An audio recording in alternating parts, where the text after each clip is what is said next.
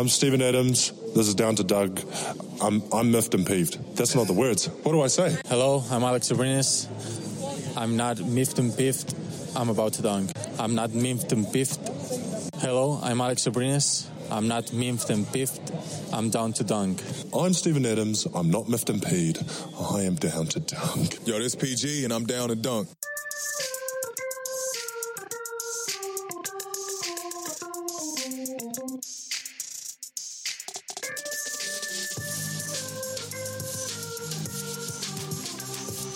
Welcome to Down to Dunk. I'm your host, Andrew Schlecht. We're part of CLNS Media, DailyThunder.com, and feature on Dash Radio at 5 o'clock Central Time. With me today is my good friend Alex Spears. Alex, what's up? Good morning, Back to the morning pods. Morn Pod. Uh, so, we will talk a lot about the Thunder, about what they can and can't do, and tons of speculation, but I do think that we need to address the the Houston Rockets and their the report that was leaked uh, by an anonymous source named Daryl. Um, what are your what are your thoughts, Alex, on this on this whole thing? Uh, honestly, I'm surprised this hasn't become even a bigger story than it is. Like I, f- I feel like this is a huge story, Yeah, and not not necessarily because there's there's two parts of this story. One is them actually doing the audit, okay, and sending it to the league, which honestly isn't that out of the norm. Like we- we've we've heard about the Mavericks doing something similar back in 2006, where they like sent in a bunch of video, and I think teams are continually sending in you know video clips, letting the league know, hey, you should look at this, you should look at this.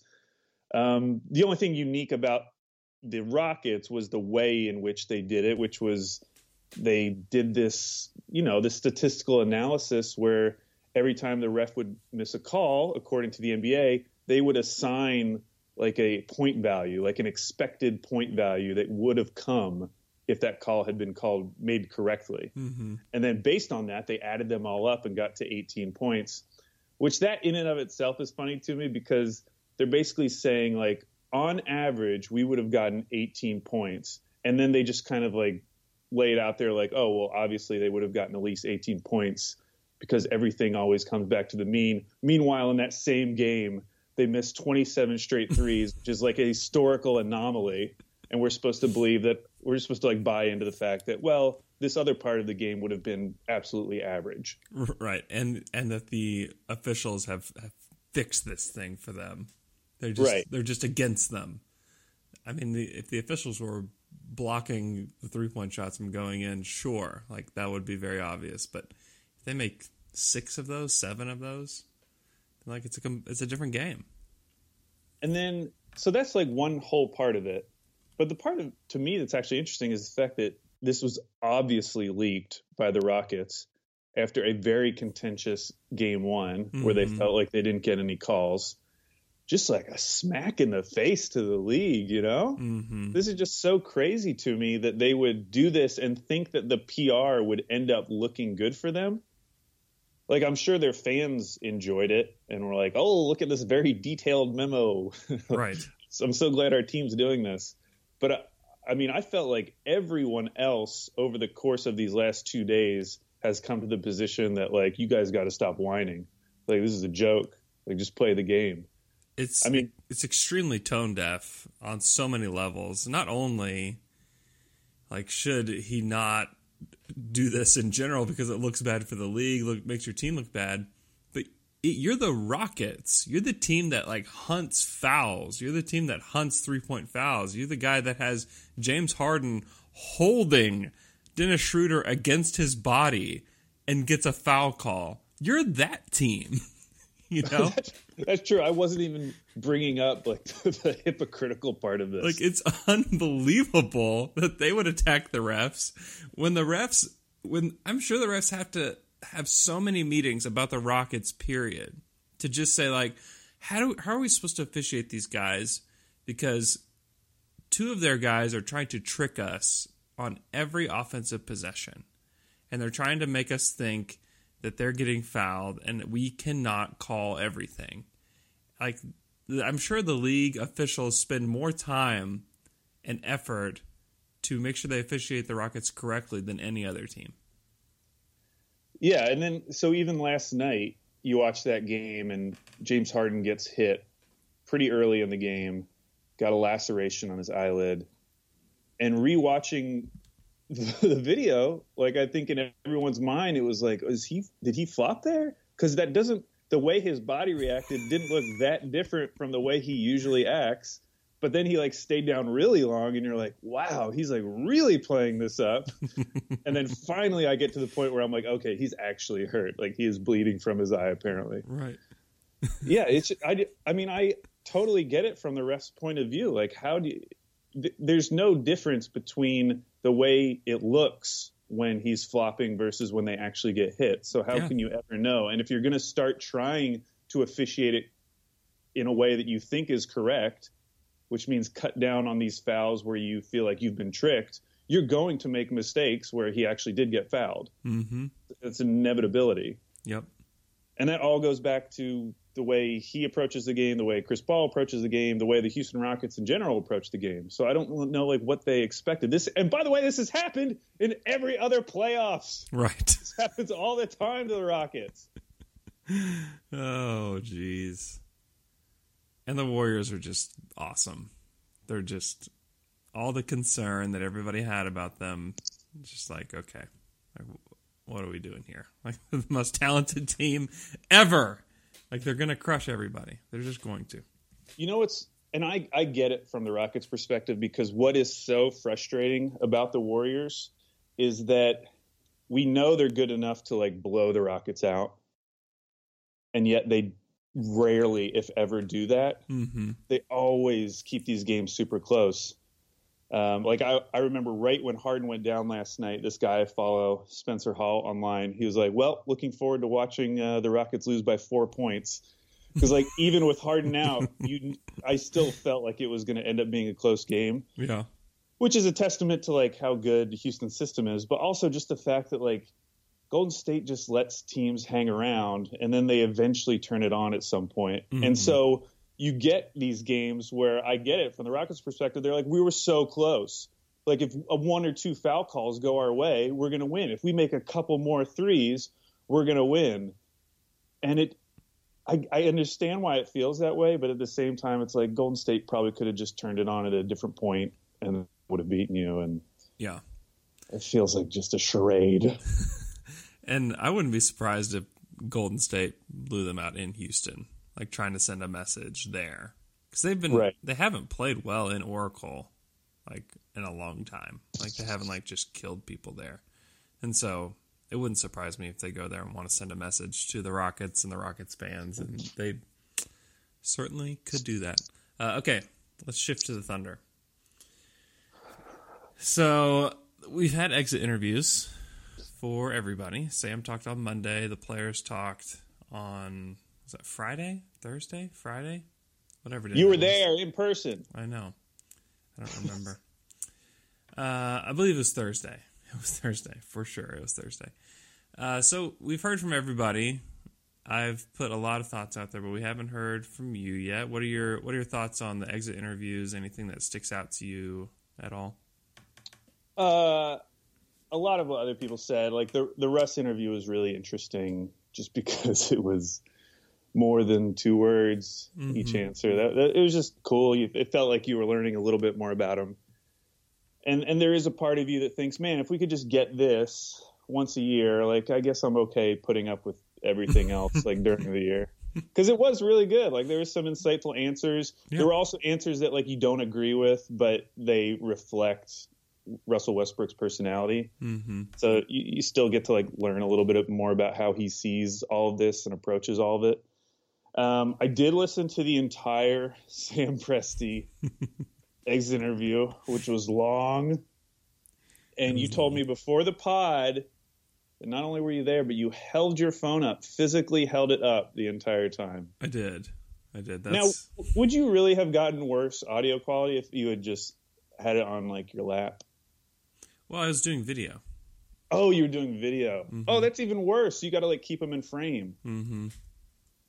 You got to get like a a selfie stick or something.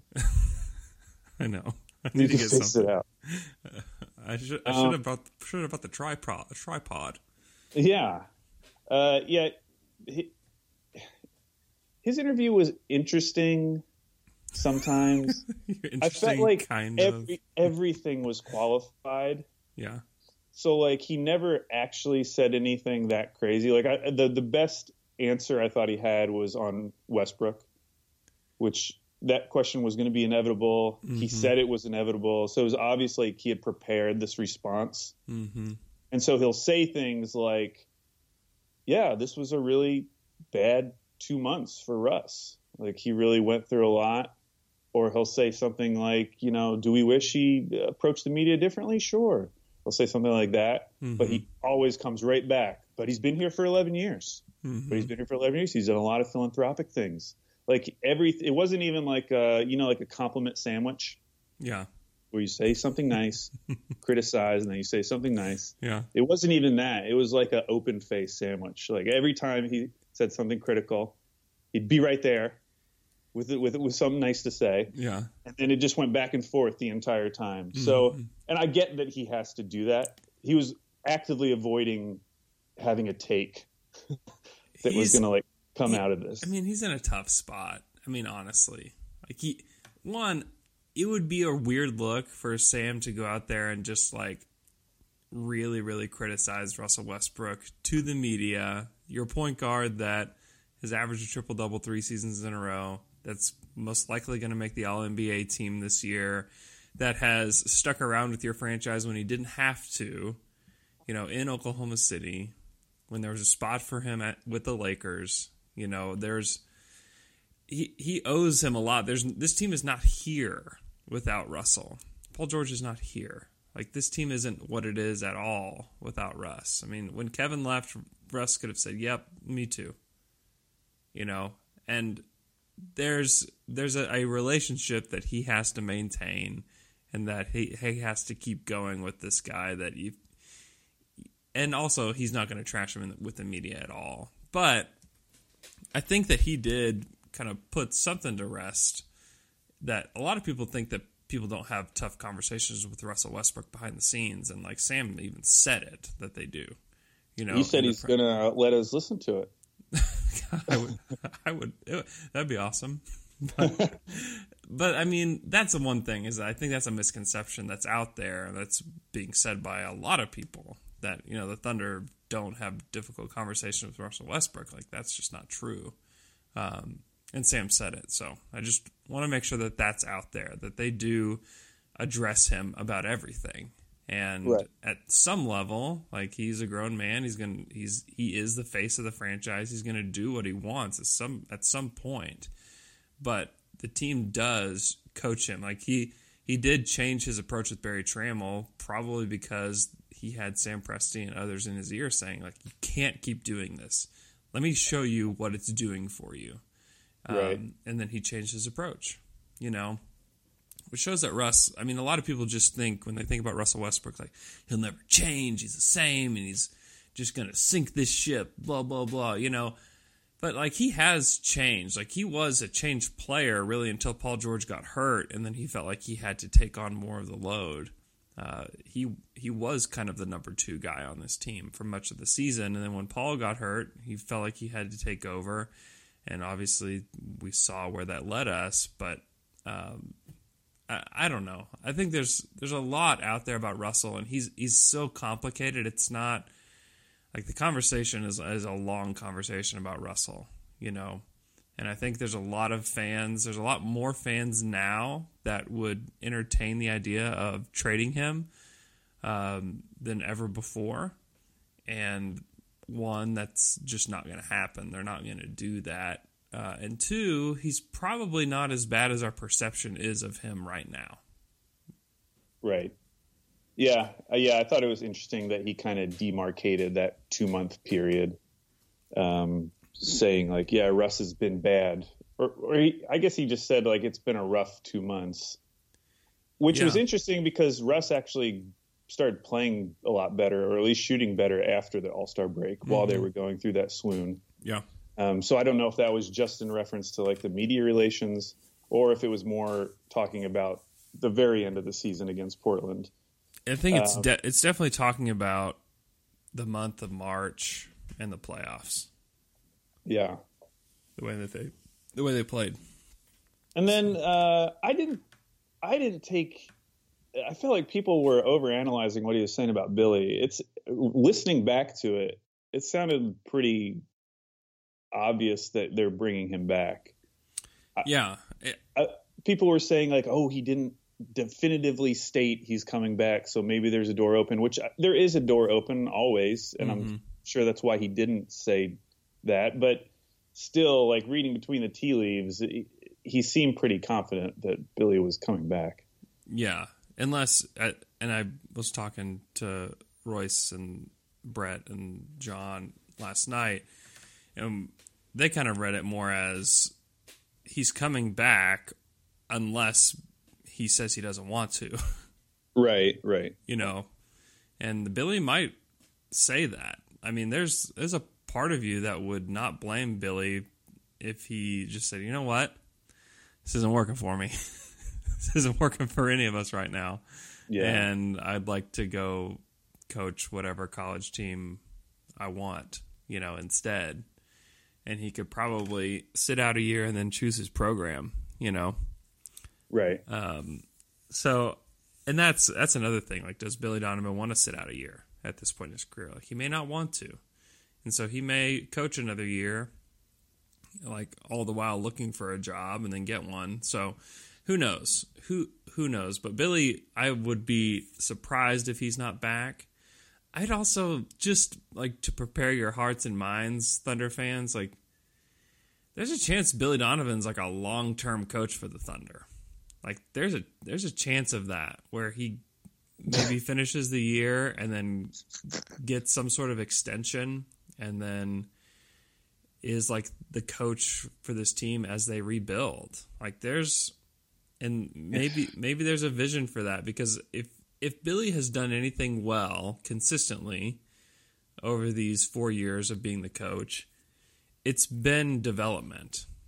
I feel like he's helped develop a lot of players. A lot of guys have gotten a lot better um, under under him. So Man, Andrew, Thunder Twitter is not going to like that.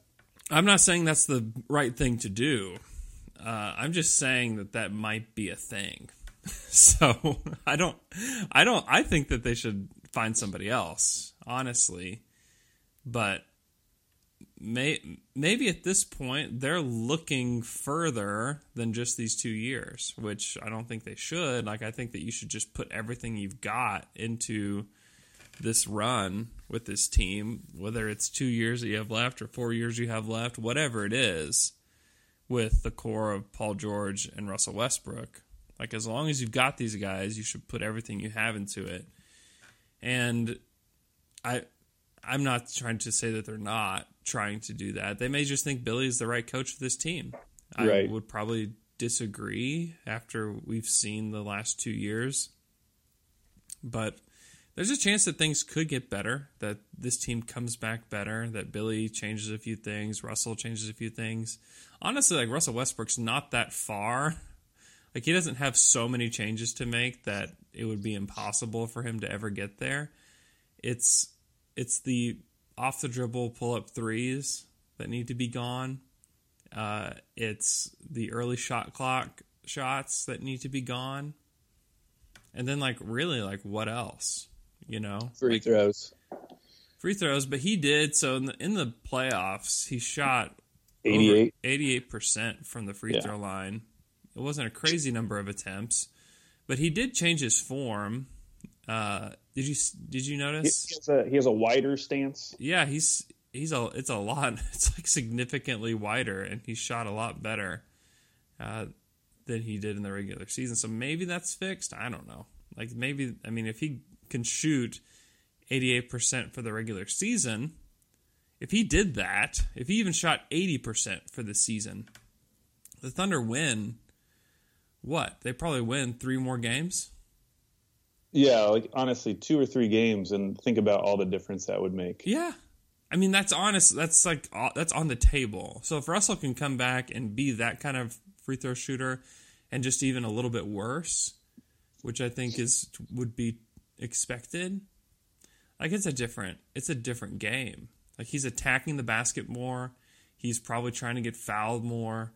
Uh, he's playing with more aggression because there were times where you felt like maybe he's is he shying away like i don't know does russell shy away from things and like that's kind of a weird kind of conversation to have about him uh, but there were times when he's shooting like 60% from the free throw line and the effectiveness is just not there and so if he can be a guy that's going to make his free throws that's one thing that can be cleaned up that would be a whole lot better and if his shot selection could just be marginally better. It doesn't have to, he doesn't have to only take spot up threes and shots at the rim. You know, he can take shots here and there. Like they need him to take shots.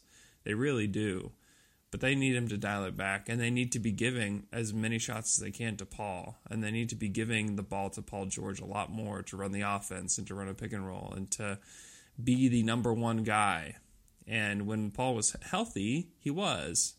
And, you know, Paul's health is obviously something uh, that's to be questioned going into next season. We don't know uh, his status yet. We don't. He hasn't had surgery. They haven't announced anything, so we really don't even know what the injury is or have any sort of timeline. Uh, so that's something to watch for. That I would guess would be released within a week or so. Um, yeah.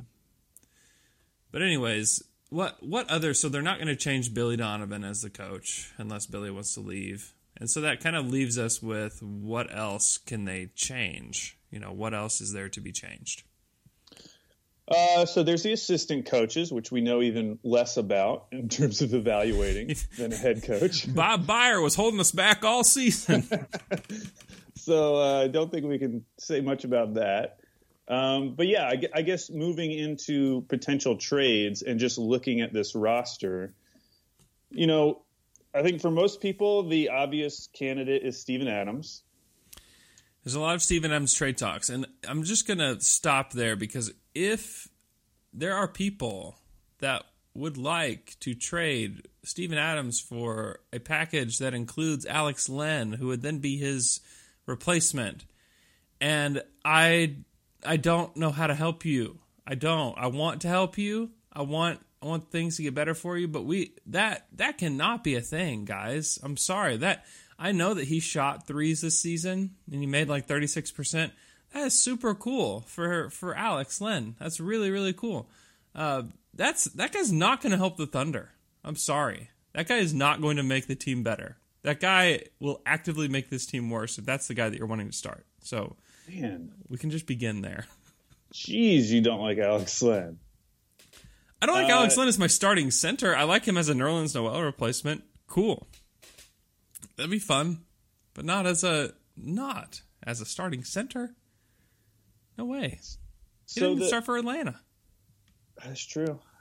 So the thing with Adams, when thinking about trades, you know, the uh, at Connor Parton, he and I think he kind of summed up what a lot of Thunder fans think. I'm not saying this is right or wrong, but mm-hmm. he said Adams has to be a main piece in trade talks. He's one of my favorite players, and I love the guy, but he can't stretch the floor. Fleur. Fleur. I can't stretch the flare.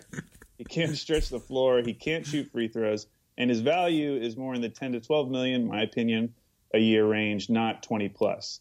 I think that's what a lot of people think. I don't think that's like a, a crazy opinion. I think that's actually no. a pretty common opinion out there. Mm-hmm. Um, I guess my response would be, okay, well then why is another team going to give us a really good piece back for that? Because he is making 25.8 next year. He's making 27.5 the year after. He's paid like a top eight center. I think next year he's going to have the eighth highest salary of any center out there. Mm-hmm. The only center who I think in that range who has a worse contract is Hassan Whiteside. Um, all the other yeah. guys, you know, it's like Karl-Anthony Towns, Jokic, those kind of guys. Yeah. Um, Joel Embiid is up there too. So he's also at this position where we're even seeing it in this Rockets series, like with Capela. I yeah. mean, Capela had like an okay stat line last night. I think he was 14 and 10, but he's also like a minus 21, and he just didn't look great out there on the court mm-hmm. when when he would play. And we saw a similar thing with Adams in the first round, which obviously shocked all of us. We were not expecting that at all. But I do feel like we're selling him at a discount right now. I mean, think about how we thought about him after, like, was it the 2016 playoffs? Yeah. And then he came back, and we, we thought he was about to take a leap, and then he kind of just kind of he, he plateaued a little bit that next season. Mm-hmm. But it's not like we're selling him at a high point. I really feel like we're selling low on Steven Adams. Yeah. And I just don't know if that's the best idea. On the other hand, he's the biggest contract, the biggest movable contract probably on the team outside of, you know, Russ and PG, who I don't think is, are going to get moved. So it's just not, tough. yeah. It's tough coming up with trade scenarios that make sense for us, but also for the other team. Like who actively wants to bring in Steven Adams beyond? Uh, he's obviously like a really good center in this league. Mm-hmm. But if other teams are looking around and seeing someone like Nurkic making 12 million a year, who obviously is hurt right now, um, or even someone like Capela who's making significantly less than Steven Adams, do they really want to invest that much of their cap in a center who's in that kind of same talent range? Sure. I don't know. Yeah, but they couldn't go like you couldn't go get Clint Capela is like the difference. True. You know? Like you Yeah. just couldn't go get those guys. You could not get Nurkic from the Blazers because you can't give equal value back. Yeah, the Thunder are in a weird spot with Steven. He holds a ton of value to this team. He was really and he was another part of that last part of the season. Steven wasn't very good. He was not very good for this team. And he had stretches where he was really great for the team. And so that's another reason why they just weren't as good down the stretch is that Steven wasn't as good. I don't know if that's like wear and tear or what that is. I don't know. But I mean, and we, I don't think I have this as a trade call today, but like the Kevin Love situation, it takes a situation like that to make you kind of believe that it could happen. You know, like Kevin Love's another a guy that has a longer contract than Steven on about the same money, and you could and he's a lot older than what the Cavs want to be, you know. Right. And so that's a situation where you could see it. And there's and McKelly doesn't. McKelly's been very vocal to me um, on the pod and in text messages that he's not with Kevin Love on the Thunder. It really worries him. But to me, um, that's a situation that I think would make sense. There's not a ton of other teams that like need a center or would be able to like if like, even if like the Knicks wanted to trade for Steven Adams, like they don't have anything to trade for Steven Adams, you know? Like what are you gonna end up with? Yeah. Luke Kornet and Lance Thomas. Like they don't even have enough like salary to get him. You know, they I guess they could absorb it into their cap. But they don't have anything, you know? And then like who else? Like Atlanta wouldn't do it. Boston has big guys and they're trying to get Anthony Davis. Brooklyn, I mean Brooklyn has got a guy. Charlotte, who knows what they want? Like all these rebuilding teams probably don't need him. And we talked. I was texting with McKelly about Detroit and like the idea of Blake Griffin, who has a worse contract than Kevin Love and Steven Adams. But like McKelly kind of likes the fit, and I I could see that like playing like playing Blake and Jerami together would that would probably be a pretty nice front court. Um, but like, why would they do that? They have Andre Drummond locked up for the same amount of money. You can't play Andre Drummond, and Steven Adams together, and so you are in a tough spot with with Steven. And I think the most likely thing is that the Thunder just keep him. To be honest, That that's what I expect too. I mean, the one the one bonus he has going for him is that everyone seems to universally like him and think he's a good guy. he's so great. He's he is great, and maybe someone will trade just for the personality. You know, like we got to get this guy in here. We have no personality. We, what if, what if someone like built their whole team identity around Steven Adams? That'd be pretty fun. you know, like if Memphis did that, like Yeah. they could do that. And if like they're the Steven Adams team, like that'd be awesome. I'm trying to think like who else could do that. I mean, New Orleans could be a team that just builds their team around Steven Adams and his personality and like everything on the jumbotron is Steven Adams saying Yeah. something. After every player makes a shot on his team, it's one of his sayings. It'd be fun. Christian Wood, mate. They could have like tattoo arm sleeves as like a giveaway. You know, like the Thunder, the Thunder have this gem, and they don't use it. They don't use it. They don't use Steven Adams enough. You know, It's true, especially when you look at a team like uh, the Mavs. They always have really good, you know, timeout videos yeah. with with their players, and we we have a pretty decent collection of guys. Obviously, Steven Adams is the headliner, but yeah, we need we need more of him. Everyone loves him. It's a travesty. It's honestly just an It's- absolute disaster. It's a, it's a travesty. it is. Couldn't have said it better myself. It's an absolute disaster for the Thunder. It's the worst thing about the Thunder, honestly.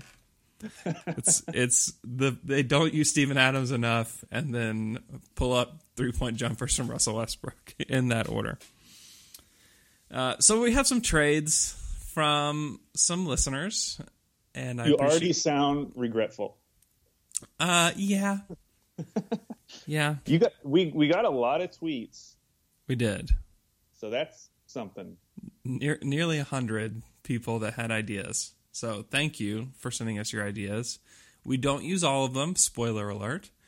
Uh, we do use some of them, We and muted all of you after. you've all you've all been muted, and God have mercy on your soul. Um, no, we're gonna go through some trades that I think there are some in here that make sense. Um, there's some players in here that I think would be worth going after, uh, and so we're gonna do some trade calls.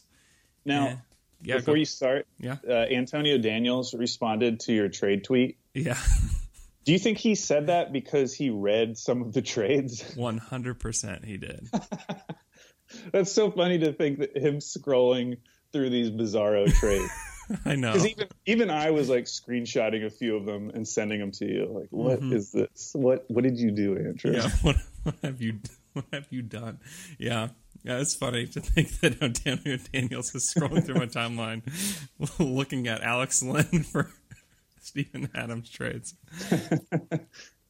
oh man, and then there's, I mean, I don't think that I put any of the Anthony Davis trades in here. Because, like, honestly, if you're the Pelicans and the Thunder call you and they're like, yeah, we'd like to make a trade. And they're like, oh, okay. Are you going to offer Russell Westbrook or Paul George? And Sam's like, no. They're like, okay, click. You know? Right.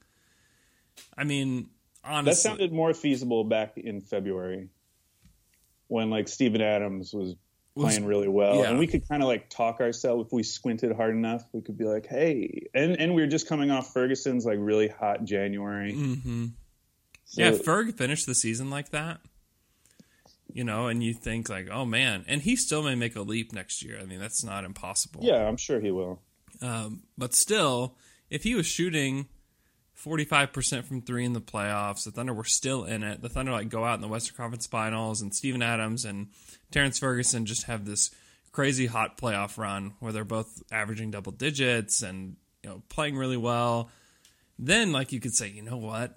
Like that may not be the worst thing in the world. And keep Jrue Holiday. You have a pick and roll with Steven Adams. You have Terrence Ferguson catching on the wing. Like you're not irrelevant if you have that, you know. Yeah. And still, it's still not what other teams will offer for for AD. Um, but now, like right now, like the Thunder that went out in the first round, and both those guys looked pretty bad against the Portland Trailblazers, who don't exactly have like defensive stoppers at those positions. you know, it's a it's a different proposition, um, certainly because you're they're not going to trade those guys. They're not going to trade Anthony Davis for those guys. I mean, they're just not going to, and and they may not trade Anthony Davis at all this summer. I mean, so we'll see about that. I, I would still guess that they would, but David Griffin said has said that he would like to focus on trying to keep him. Yeah. So what I don't know how he would do that or what that looks like, uh, but it's at least an interesting thing to say. It is. so we don't so we don't have like there's the the classic uh, Russell Westbrook and Steven Adams for Jrue Holiday and, and Anthony Davis trade. Like that's that's not gonna happen. That's just not gonna happen.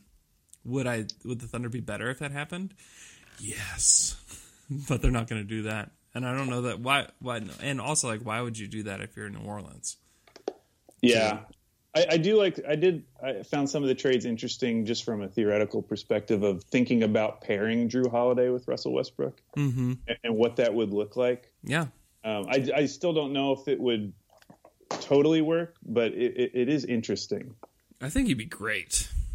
I I just don't know the Thunder have the assets outside of, and I don't know like why would you do a Steven Adams for Jrue Holiday trade? Like guards are just more valuable in this league.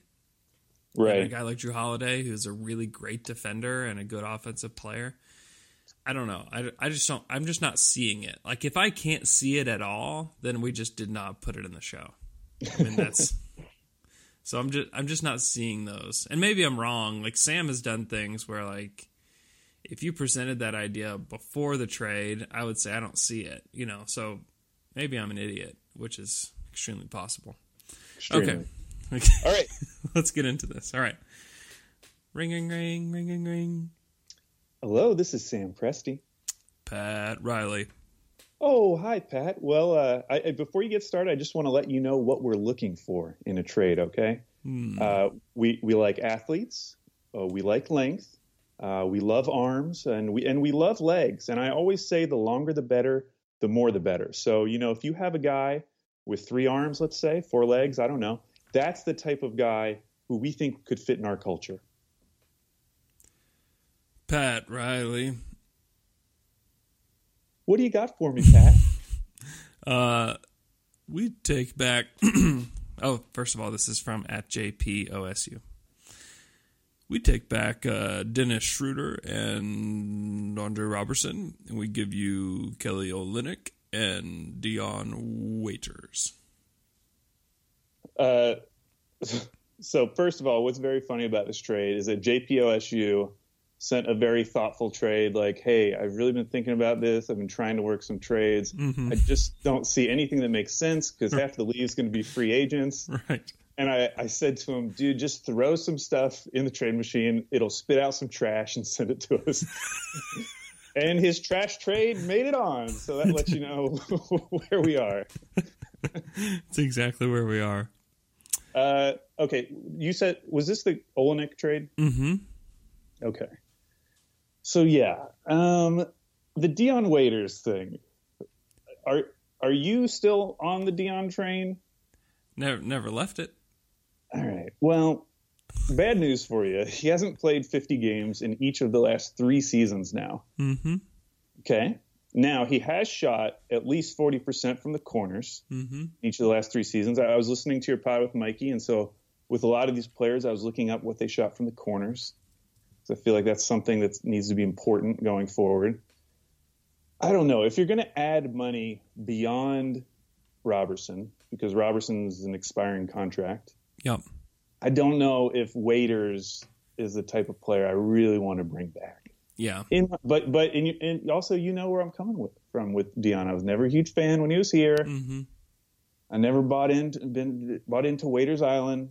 Um, I think Olynyk obviously would play on this team.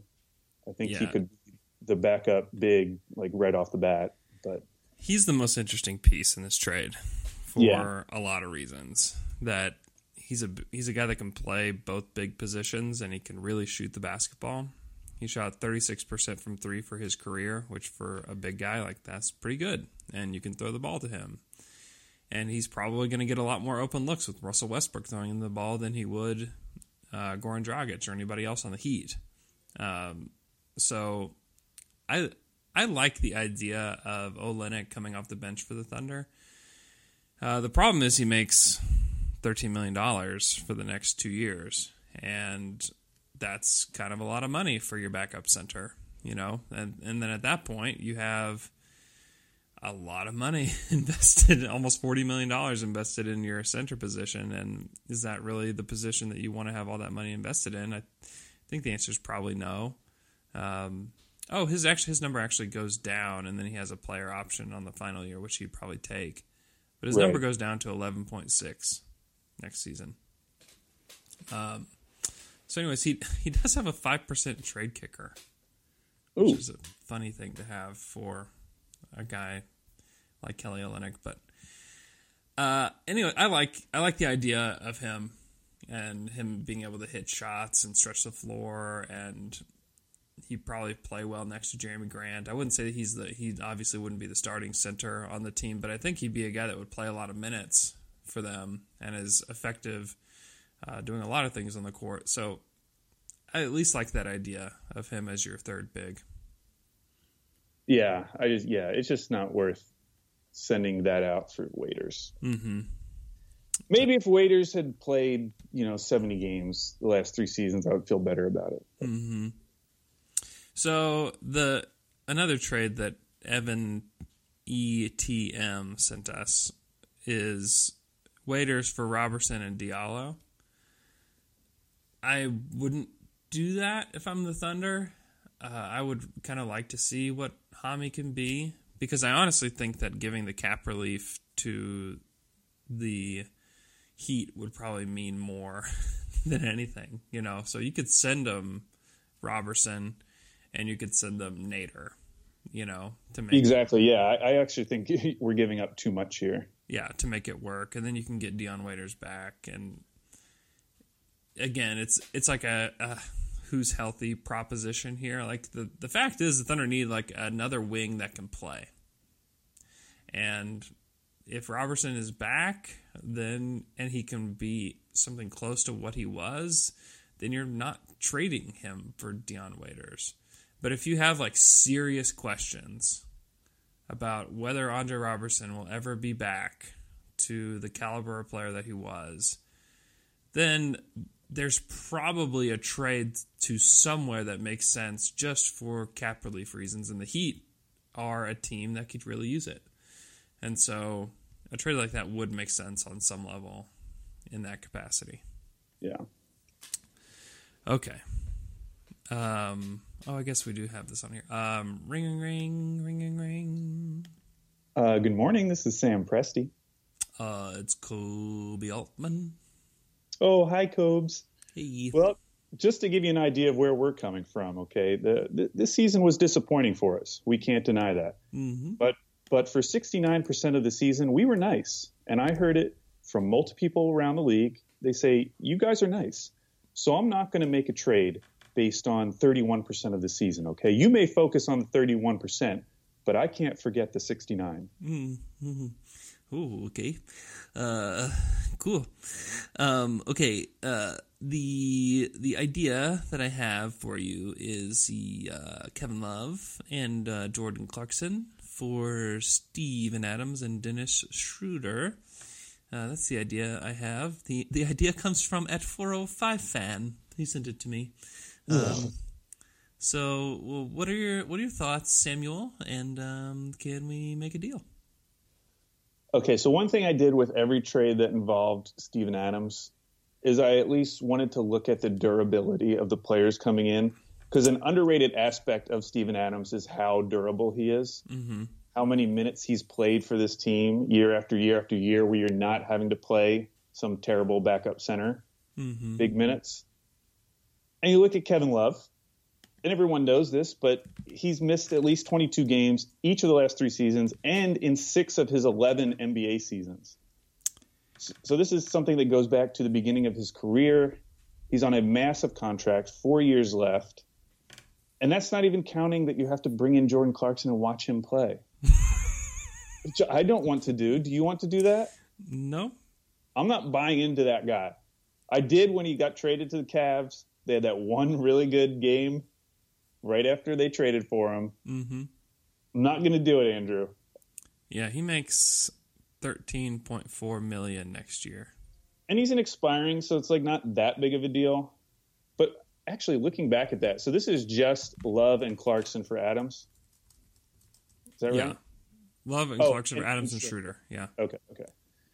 I was like, wait, are we actually adding to the tax bill? But I guess it, it, That's where I'm just like, why are we adding Schroeder? Like Schroeder, he's not a perfect player, but he was really good in that game five for the Thunder. I thought, and I think that he's become a guy that you don't have to question whether he can play next to Russell Westbrook anymore. You know, I feel like the answer is like, yeah, he can, and he defends well enough. And he, there's going to be some circumstances where his size is a huge problem, certainly. But he's a guy that in a lot of games you can play him next to Russell. And so, like, why would you trade him for a guy like in Jordan Clarkson? Like, I'd feel like way less confident. I know Clarkson's bigger, but the dude is a much worse defender and is just not any good. I know he played for Tulsa for two years. That was cool. Did he really? Mm-hmm. Yeah, he played University of Tulsa for t- his freshman Oh. sophomore year. Oh, okay. Um, But I'm I'm just I'm not a Jordan Clarkson guy. I just think that he's uh, he's a chucker, and uh, this team needs like pure shooters right now and not chuckers. So And and we've kind of forgotten that you flash back 12 months, and one of the biggest things we were concerned about is the backup point guard position. yeah, Or I guess 24 months we were in dire straits. And then 12 months it was like, are we really going to run back with Raymond Felton as our backup point guard? right. And to think about trading for a non point guard, Jordan Clarkson's just a wing. He's not really a guy you want running a, a second unit. No, And so then we have to figure out that spot again or play Felton 20 minutes a game. Mm-hmm. no. Don't want to do that. I guess I could go find a free agent of sorts, but it's that becomes more difficult. I just Yeah, because we've seen what happens with that. right. It's, not, great. It's not automatic No. that they get someone good. Uh, okay. Uh, this is from at Ben Elephant King. Uh, ring, ring, ring, ring, ring, ring. Hi, you've reached Sam Presti. Oh, uh, Ted Leonsis. Oh, hi Ted. You're you're looking for an owner right now, right? I am the owner. Well, well, Ted, I hope you're not interested in trading for Russell Westbrook. I mean, listen, would I ever trade Russ? Probably not. Have I thought about it? Sure. Does he do things that bother me? Absolutely. When I'm watching him, do I sometimes scream into the pillow I keep under my desk for that express purpose? Who doesn't? but listen, Russ has been here 11 years, and he was very nice in one press conference, which I think shows real growth. So, no, we are not interested unless you are. Ted Leonsis. Uh, I've got a trade for you. Are you ready? Oh, give it to me. Steven Adams, Dennis Schroeder, Terrence Ferguson, Hamidou Diallo for Bradley Beal and Ian Mahinmi. Ian. Um, I don't know why the Wizards do that I have no idea. because Mahinmi isn't a bad. I mean, he's obviously a terrible contract, but it's one year. Like It's expiring. Yeah. they already know that John Wall probably isn't going to be back Right. at least next season. There, there are. You know, I, I've been listening. They're going to have that this like great insurance windfall from it. Mm-hmm. He doesn't. he doesn't play. It's the most exciting thing about their season next year is this insurance windfall. yeah. And if, so if you're going to trade Bradley Beal, you have to get a blue chipper back, like a blue chip young guy, Yeah. or you have to get like a really good pick back. You're not selling your fan base on Steven Adams, who's good, but he's also like 26 years old. Dennis Schroeder, Ferguson, Diallo. It's not. That's one of those things where, like, from rose-colored thunder glasses, like, yes, I can see the potential with each of those guys. But I bet if you pro- if you propose this to a Wizards fan, they'd just be like, "What are you talking about?" Yeah. Why would I do Stop this? this? Don't do this to us. yeah. Yeah.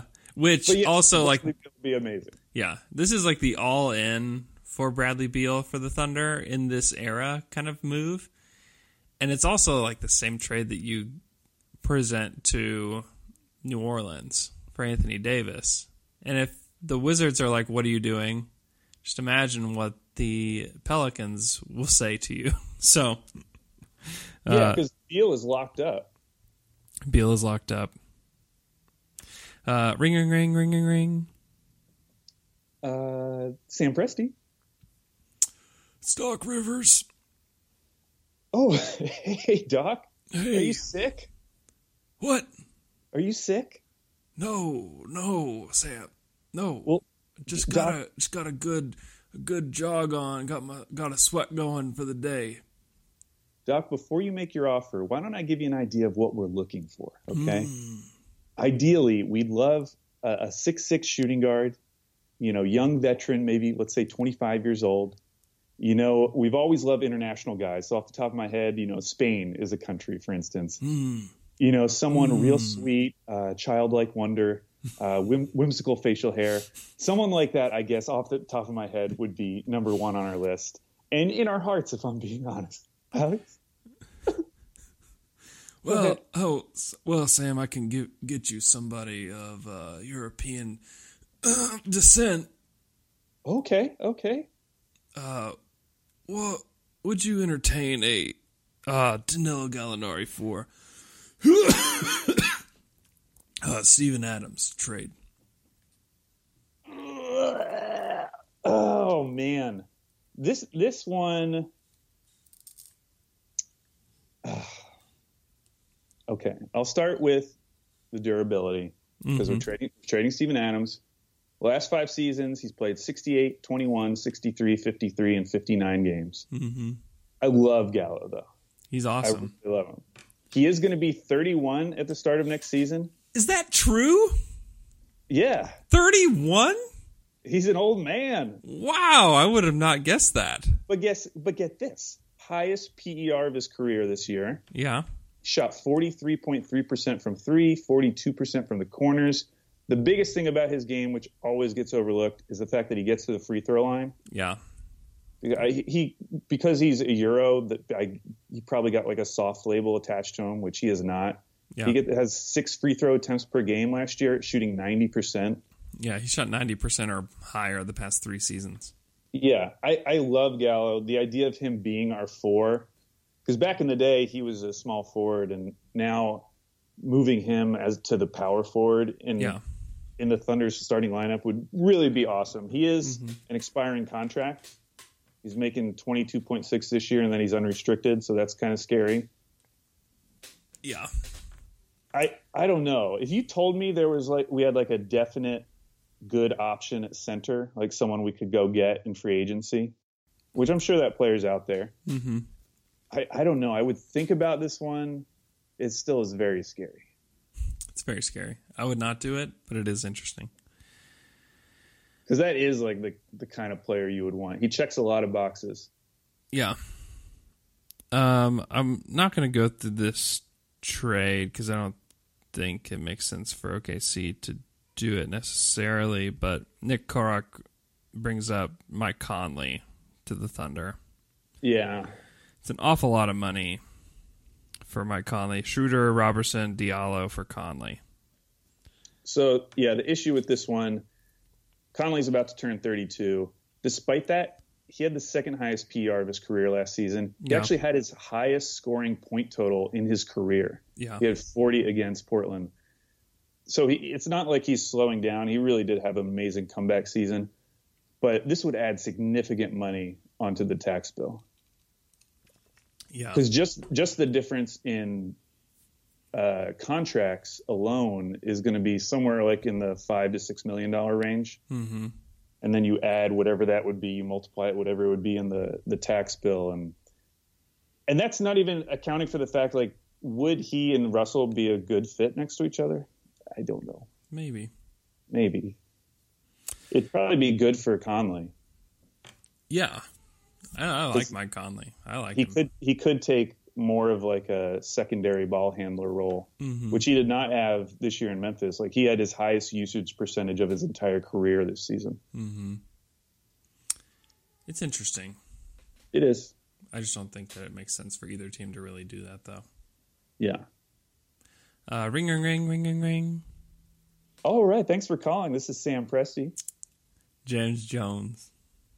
James, hi. Well, thanks for calling. You, you know, this summer we're looking to add to our redundancies, and ideally we want redundancies to our redundancies. So, for instance, Dennis, he's the redundancy to Russ. Ray is the redundancy to Dennis. Jawun Evans, that's our fourth redundancy. I have Semaj on speed dial, fifth redundancy. I have Randy Foye's number in an old cell phone that I just need to charge up.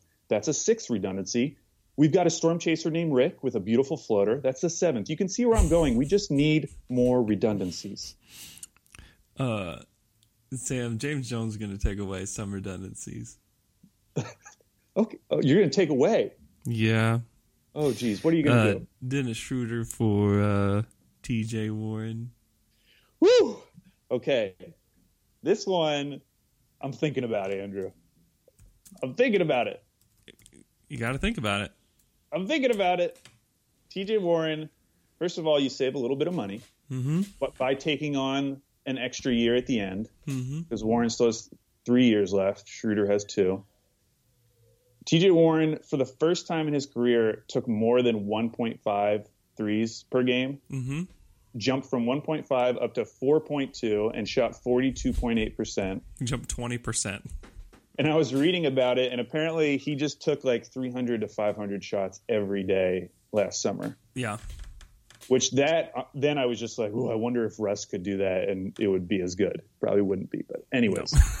um, I love the idea of Warren off the bench being that that main scorer Yeah. because he really can score. Yeah. He can score with the like- ball in his hands. He's six eight. Like he can play multiple positions. I think he's what I thought Markieff Morris was going to be. Yeah. Um, he has never played more than 66 games in his first five seasons. that is kind of weird, isn't it? I It is because didn't I don't think he's had any major injuries, but Yeah. he's always been out. Like this year, I think it was an ankle because he was on my fantasy team, and we I kept thinking he was going to come back, going to come back, and it just never happened. Then they eventually just shut him down, and this is going back to like December. So. I, I don't know. I'm I'm intrigued though, and then from the Suns' perspective, I'm sure they're looking, they're setting their sights higher than Dennis Schroeder for their starting point guard position. Well, and also we need to see where they end up. If they end up number two, they're going to draft Ja Morant, and that's Right. the story. Like that's it. Yeah. So or at least uh, we think like this. Like it, it could they could draft R.J. Barrett and then still need a point guard. Like that that'd be a, that would not be shocking at all for the Suns to do something like that. But they should draft Ja, and that should be it. yeah. So I- I'm just saying I'm I'm open to the idea. I just like T.J. Warren. I do think he's probably still undervalued. I mean, he he's probably paid fairly, but um, his play is probably undervalued, and it's because we didn't get to see it for a full season. Yeah, If he came back and did what he did this year in a full season, I mean, he wouldn't be like Pascal Siakam getting uh, most improved of the year, but people would be talking about him. Yeah. because that really is. I mean, he dramatically changed his game. He was always the guy like, yeah, he can score, but he can't shoot 3s So like, what are you doing with that wing? yeah, I like the idea. He's another guy that McKelly hates, but I like the idea myself. Why would we ever listen? you know, Oh, I hear you. Yeah. no, I I I I think that's a that's a trade that makes sense for both teams on some level. If they don't get a point guard, they you have to have a point guard, especially if you're going to develop your big man. You have to have a point guard. Like you can't just keep doing this. Yeah, I mean that's what happened to uh, the Sixers when they drafted three centers in a row, and specifically Okafor. Yeah. And then they went into that season, and I don't, e- I don't even remember. I think it was uh, Isaiah Canaan was Yeah. their, Oh, who who ended up being a guy on the Suns later. Right. Um, but like they could have gotten like a Jeremy Lin, like just bring in someone Just- who can run a good pick and roll, Right. To see what you've got with these guys. Yeah, you can't you cannot develop them without that. Uh, okay, that's going to be our last one. I've got to Okay. go. Um, we'll do more trade calls throughout the summer. There's obviously free agency is another way the Thunder can improve, but kind of looking at it right now, and this is where we can be proven wrong very quickly, but it just seems like they're going to try to improve on the fringes and not try to make some big splashy move to you know push Steven Adams off somebody else and then get somebody like it seems more likely that they'll keep the three core guys and then try to make a move with somebody else. Like to me that's just looking at it and kind of trying to get some perspective and talk to some people I think that that seems to make the most sense and for them to more or less run it back but just change some guys on the fringes or even like Schroeder I think they would entertain a, a trade for him um, but they'll do something. Like something will happen. They will address the shooting somehow. And TJ Warren is a way to address the shooting. Honestly, like he's a guy that can help could close games for you. And if he's hitting even 38% from three, like that's a very helpful player. So, uh, Alex, thanks for coming on the show. You got to follow Alex on Twitter at AlBabyCakes. You can follow me on Twitter at Andrew K. Schlecht. Our show at Down to Dunk. Leave us a five star iTunes review if you got some time. It's super easy. All you have to do is in the Purple Podcast app, if you have an iPhone, click that, hit the search button, search Down to Dunk, hit five stars, boom. That's it. Please do that. Have a great Wednesday, and we'll talk to you guys again on Friday morning.